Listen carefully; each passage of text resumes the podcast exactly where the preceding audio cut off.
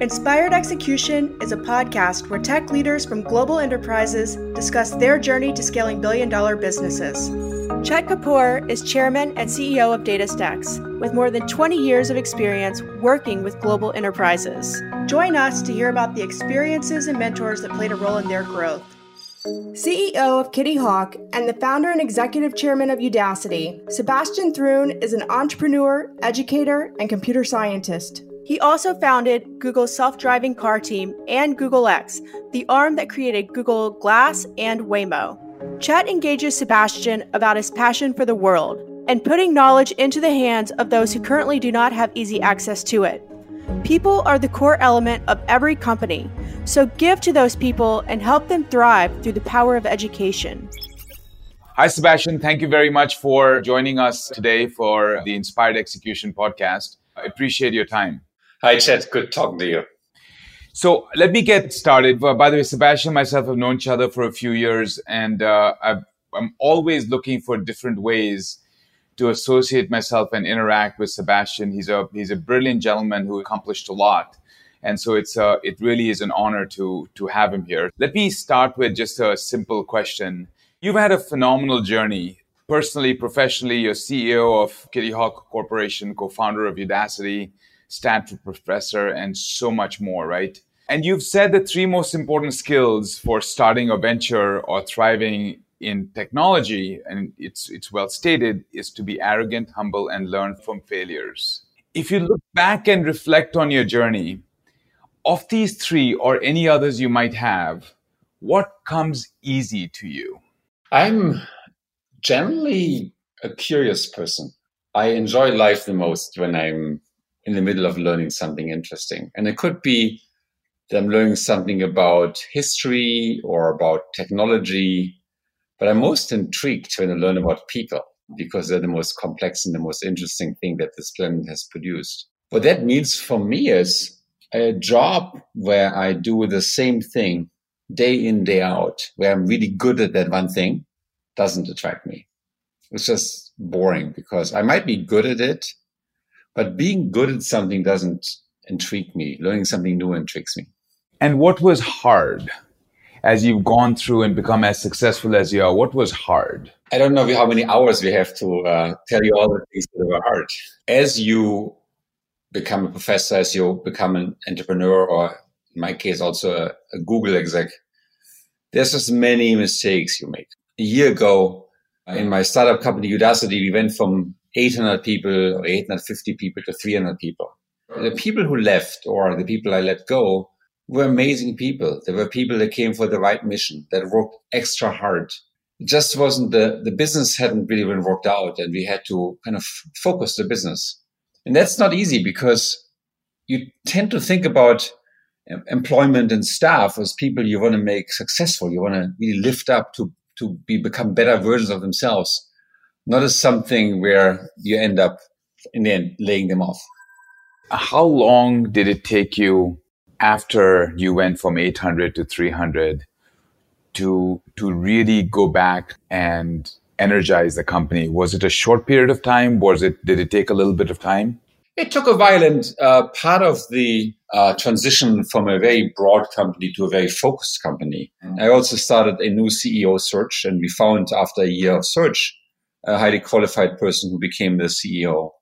And I would, I would actually argue that the transitional leadership helped the company turn a page. And, and now I think the company is extremely motivated, extremely focused. It's profitable, which is rare in Silicon Valley, but it's also rapidly growing. When you're going through, you know, things that are, you've clearly learned a lot. You've done so many different things, right? Self-driving cars, AI. When, when things are not going well, how do you overcome these hurdles? How do you get through it? What's your inspiration? First of all, I, I wake up in the morning every day and thinking, what mountain do I want to climb? And it doesn't change every day. It changes every 20 years or so. But what is the thing which I believe has to be done to literally make the world a better place? So in Udacity's case, it became clear to me that there is a thirst for education. There's a human right for education. In fact, job skills training, higher education should be a basic human right in every country. And there's an enabling power in education. If we educate women in Saudi Arabia, for example, all of a sudden we can change the structure. We can change religions. So I'm 100% convinced this is the right thing to do in my life. What's harder is to understand how to do it. Like what's step number one? What's step number two? And you mentioned this in the beginning. I think there's two traits that collide. One is we have this steadfast kind of uh, compassion that something ought to be done for the world. And it's, it's worth anyone's life to just do it. But then at the same time, we have to be honest to ourselves. There is no book you can pick up on Amazon that are the 10 rules how to do it. You have to invent the rules and, and tease out the rules and learn. And that means many things you try don't work out the way you expect them to work out. I, I give you one quest for democratizing education. We opened an office in China. We thought China is the biggest country in the world by people. If we only catch 1% market share, that'd be a great impact. It turned out it didn't work. In China, our brand, our name never resonated. And both us and our competitors all ended up closing their China offices. It worked really well in Egypt. Egypt is a small country. It worked really well in UAE, in Bahrain, in Saudi Arabia, because there we were able to garner the support of the federal government and then go in and create the trust and, and the brand recognition necessary for people to trust us. Is your inspiration what would you say is your because you, you did say it's not the what right? Obviously we get we get obsessed about the what but the how part is is hard. And when things get rocky is it the failing fast mantra that you use or is there some other way that you get through it yeah so i i don't like failing uh, whether it's fast or slow and i don't think anybody i know anybody who loves failing uh, so i don't think of it as failing. I think it was learning fast. My mantra is you can make any mistake, but you can make it only once. You're a fool when you make the same mistake twice. And that's great. Like if I make a mistake, and that's not failing to be honest, it's just I made a mistake, honest mistake. Check, okay. In my Rolodex of mistakes, that one's now crossed off, but I better learn from it and I better and it's just no negative feelings attached. It's like, okay, we made a mistake. We tried that. Didn't work. It's like you navigate a city that you never navigated before and you find yourself in a dead end. You're not going to be depressed. You just realize, okay, I took the wrong turn. Let's retract and try a different turn. I remember this quote from somebody, and it doesn't matter whether you're a golfer or not, right? But I think it was Tiger Woods that he was being interviewed, and somebody said, you know, you cannot spend a lot of time thinking about your last shot. You must think about it for a little bit and then move on. Think about the corrections you have to make. Learn from what you have to do, but don't dwell on it, right? Just move on. Before we got started, uh, we were having a conversation, very fond of what Udacity is doing and everything that's going on in the reskilling world, in the education world, very passionate about it. So before we talk about COVID, let's just take, go to something that's near and dear to your heart long before COVID happened, which was AI. What is your perspective on how AI is going to change the education and the job market in the future? Well, AI is this, or let's call it machine learning to be a bit more specific, is obviously one of these, these hot things that surround us today that will have a, a broad impact. Sometimes I think of AI akin of um, the book, the, the capability to have a replicable printing press, which was invented in, a, in the 1400 in Germany. The book allowed smart people to take their knowledge and spread it among millions of people. Prior to the book print, smart people could only spread their knowledge among dozens of people. And as a result, uh, whatever the site is covered spread much faster than most viruses, to use a contemporary example.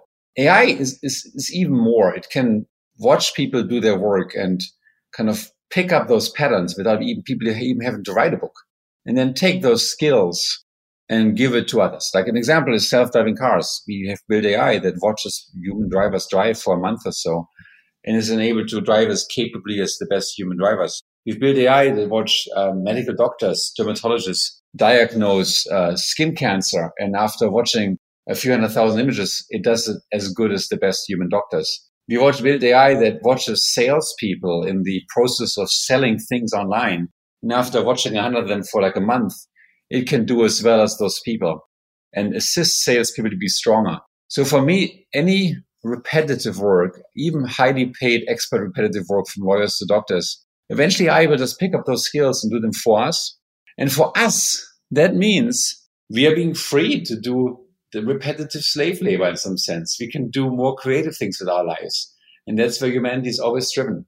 Great point. There is obviously a pattern to which industries it affects first, but I think definitely a process oriented work will get affected uh, sooner rather than later because, you know, and so I, that's that's clear. But what about the classroom? What about the education market? How does AI affect the the education market?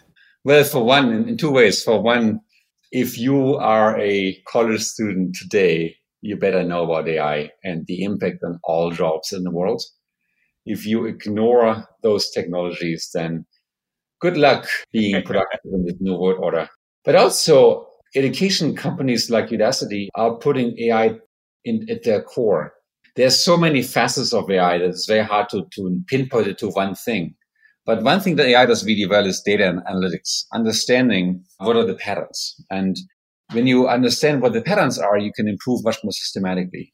So AI is able to pick up the smallest amounts of variation among different learners, among different curricula and different problem sets, different lectures, and really optimize those to have maximal efficiency when they come to the students. And they can do this much, much better than your run of the mill professor like myself, because we don't have that much ability to observe that many students at the same time. Yeah, I, I would not call yourself a run of the mill professor, but nevertheless, I think that's, there are certain things that machine learning definitely brings. And, and, but would you say it's still in its infancy where we are, where companies like Udacity are using it a little bit more, but it's not shown up in what we would call a traditional classroom, like in elementary schools or in, in schools or in colleges? Yeah, the, uh, I mean, over the last thousand or so years, classroom instruction has always been very, very teacher centric. Around the early uh, 19th, 19th, century, 1802, uh, someone invented the chalkboard. And there was a vivid discussion among educators whether turning your back to the class while you write on a board is suitable and will still lead to the desired learning effects. And that was kind of the most recent radical innovation in, in classroom education. The reason why this is slow is education takes a long time. So as a result, innovation education takes a long time. And people in education tend to be somewhat risk averse. Uh, and it comes with the fact, especially in K through 12, that if you try to innovate in K through 12 and you make a mistake, you might actually hurt a child.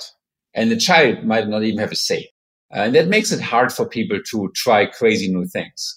I do, however, believe that there's opportunity. And the opportunity that I see is actually I wish that we would change the American classroom. We are doing it now through COVID.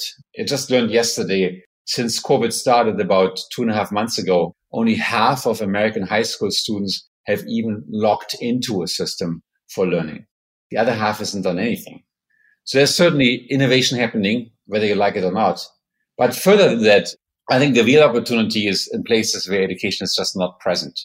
If you go to the Middle East, you go to Africa, you go to South America, you go to Indonesia, you go to big parts of China, Russia, uh, India, I've just listed you three quarter of the world population. You really won't find a good college there, a top 100 university. Absolutely. The disruption in education is coming and it has to be thoughtful. Like you said, if you don't do it right, it affects an adult or a child's life, right? And without them having any control of it. But I think COVID is going to do, as we were talking about before, I think COVID is going to do nothing but accelerate that process. And I hope it moves a little quicker because we certainly don't learn the way we live. There's an impedance mismatch um, between the way we live and the way we learn. So I think it's great to see Udacity do all the innovations that you are because all the all the educational institutes can probably learn from it in a massive way. We're all familiar with the idea that we don't know something, we go Google it. That's that's learning. That in my books, I'd say YouTube is a massive educational success. I actually watch kids spending endless hours on YouTube teaching themselves stuff that might not be math or calculus, but it's still a lot of stuff that they learn from YouTube. So the, the human mind, in my opinion, is wired to learn. And Sometimes we adults forget this because we're scared of the unknown and we kind of want to be on a safe place. And uh, some of us live a life that they cherish doing the same thing every day. But when you look at children, children are sponges for learning. And it's amazing to see how they grab anything they can get to learn something. And it's really interesting, right? One talks about things like TikTok. I learned how to crack an egg with one hand with TikTok. There's, it's learning happening all over the place. However, for a child, you have to structure it because you, if my daughter spends 12 hours on YouTube and it's an unproductive side, right? And that's the structure that needs to come into the education system. The human mind is wired for learning because I think that is, we're, we're doing it even when we don't know we're doing it. To shift gears, Sebastian, you've always said, and you said this in the beginning, I, I think about what the world would look like 50 years from now. Give us your sense of what education might look like 30 or 50 years from now. I believe that education will become kind of part of the entire life in a very positive and enlightening way today we split life into I know the first five years are play, and then the next whatever 17 years are learn, and then the next 40, 40 or so years are perform and work, and then the next 10, 15 years are rest. Yeah. I think these slices of play, learn, work, and rest will all occur at the same time. Yes. That is, even a 35 or 40 year old person will realize, wow, there's this new thing called DataStax or whatever it is and I got to be on top of it because I can actually do something interesting with it. And then re-engages and, and, and just goes into the journey to rediscover how to become on top of the latest innovation.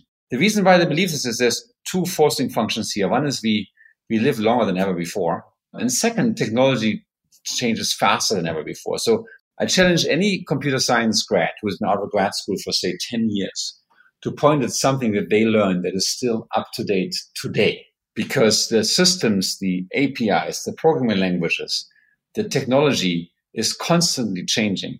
And maybe the basic skill set stays somewhat the same, the same logical uh, thinking, but you can't have graduated 10 years ago and know about the latest programming languages. So for them, that point, I believe the myth of one-time learning will be replaced by lifelong learning, by stackable credentials, by something small and little you do maybe five or 10 minutes every day. And I also think this, our mindsets are shifting, right? Because we have this industrial era thing of, hey, you get educated, you go to this massive institute and you then go and work and you work till you retire and then you have some fun. I think the new generation that was born on the web and coming up and learning about AI, I love the concept of they're going to do all three of these together. And so it's not like they're just going to learn in the first 22 years of their lives. They're going to learn throughout, right? And they're going to have fun throughout and they're going to work throughout because they're probably going to be doing it for till they're 80 or 90 or, or even 100. Yeah, and that would be wonderful. Imagine how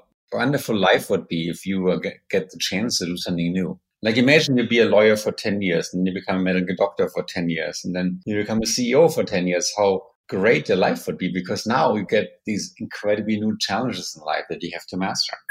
Sebastian, I've got two questions. How difficult is it for you to change gears between doing Kitty Hawk and doing Udacity? Because they are two completely separate businesses. And I understand you have a, you've recruited a CEO and he's running Udacity, but you think about Udacity quite a bit. I'd say in both cases, I love the mission.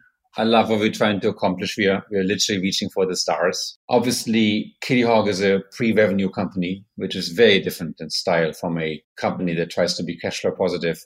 But in, in our cases, I think the core element is people. You have a team of people that you have to build up and trust and, and elevate.